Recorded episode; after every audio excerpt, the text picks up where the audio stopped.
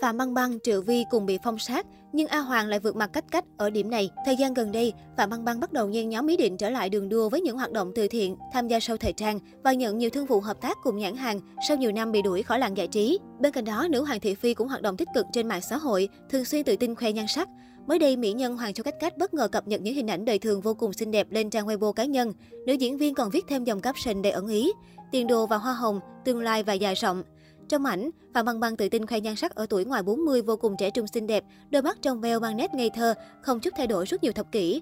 Nữ diễn viên chọn bộ vest đen rộng, khiến thân hình và khuôn mặt của cô càng nhỏ nhắn. Mái tóc dài mượt mà, càng tôn thêm sự thức tha yêu kiều. Từng được báo chí phương Tây coi là tường thành nhan sắc và biểu tượng thời trang của châu Á, Phạm Băng Băng khi ở đỉnh cao sự nghiệp đã khiến hàng triệu người phải ngước nhìn ngưỡng mộ. Tuy vậy, đi cùng những hào quang chói lóa ấy lại là những bê bối tình tiền gây rúng động xứ chung khiến cô bị phong sát ngầm suốt 3 năm. Nghiêm trọng nhất là vào năm 2018, Phạm Băng Băng phải nộp phạt hơn 127 triệu đô tiền trốn thuế. Kể từ đó, sự nghiệp của cô gần như đóng băng. Từ ngôi sao được săn đón bậc nhất, nữ diễn viên sinh năm 1981 không được tham gia bất cứ tác phẩm điện ảnh nào hay chương trình truyền hình nào, đồng thời cũng bị hàng loạt các thương hiệu thời trang tuyên bố dừng hợp tác.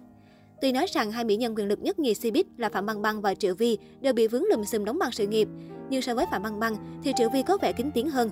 Kể từ lúc vướng vào những vụ kiện liên quan đến làm ăn phi pháp, Triệu Vi chưa từng xuất hiện hay thậm chí còn phải về quê đánh nạn cùng chồng. Thế nhưng ở một diễn biến khác, Triệu Vi lại được cho là vượt mặt Trịnh Sản ở một điểm. Còn nhớ khi lộ scandal mang thai hộ súng động có liên quan đến bạn trai cũ Trương Hằng, danh tiếng và địa vị của Trịnh Sản đã bị ảnh hưởng không ít.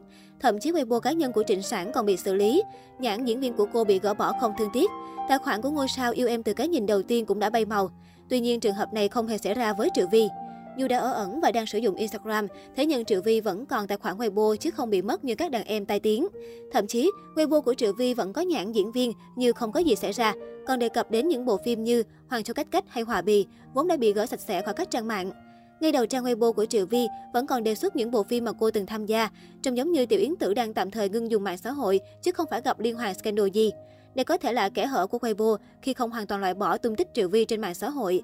Vì giờ đây, ngay cả đời Bình cũng đã loại bỏ hình ảnh của nữ diễn viên trong các tác phẩm tiêu biểu. Hoặc cũng có thể vì không có những phát ngôn gây sốc liên tục như Trịnh Sản, nên tạm thời, trang cá nhân của Triệu Vi vẫn bình yên ở đó. Một ngôi sao khác cũng khốn khổ vì lệnh cấm sóng chính là Trương Triết Hạng. Theo giới truyền thông, từ thời điểm bị đưa tên vào danh sách cấm sóng, Trương Triết Hạng tỏ ra suy sụp. Mặt khác, nhiều anti-fan quá khích đã gửi cả hoa tang đến nhà anh cùng lời lẽ xúc phạm, khiến gia đình ảnh hưởng, mẹ ruột thậm chí đòi tự tử.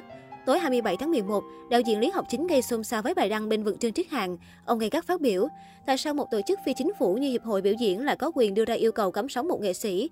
Mọi việc của Triết Hạng đến giờ vẫn chưa được đưa ra ánh sáng hay có kết luận cụ thể từ cơ quan chức năng.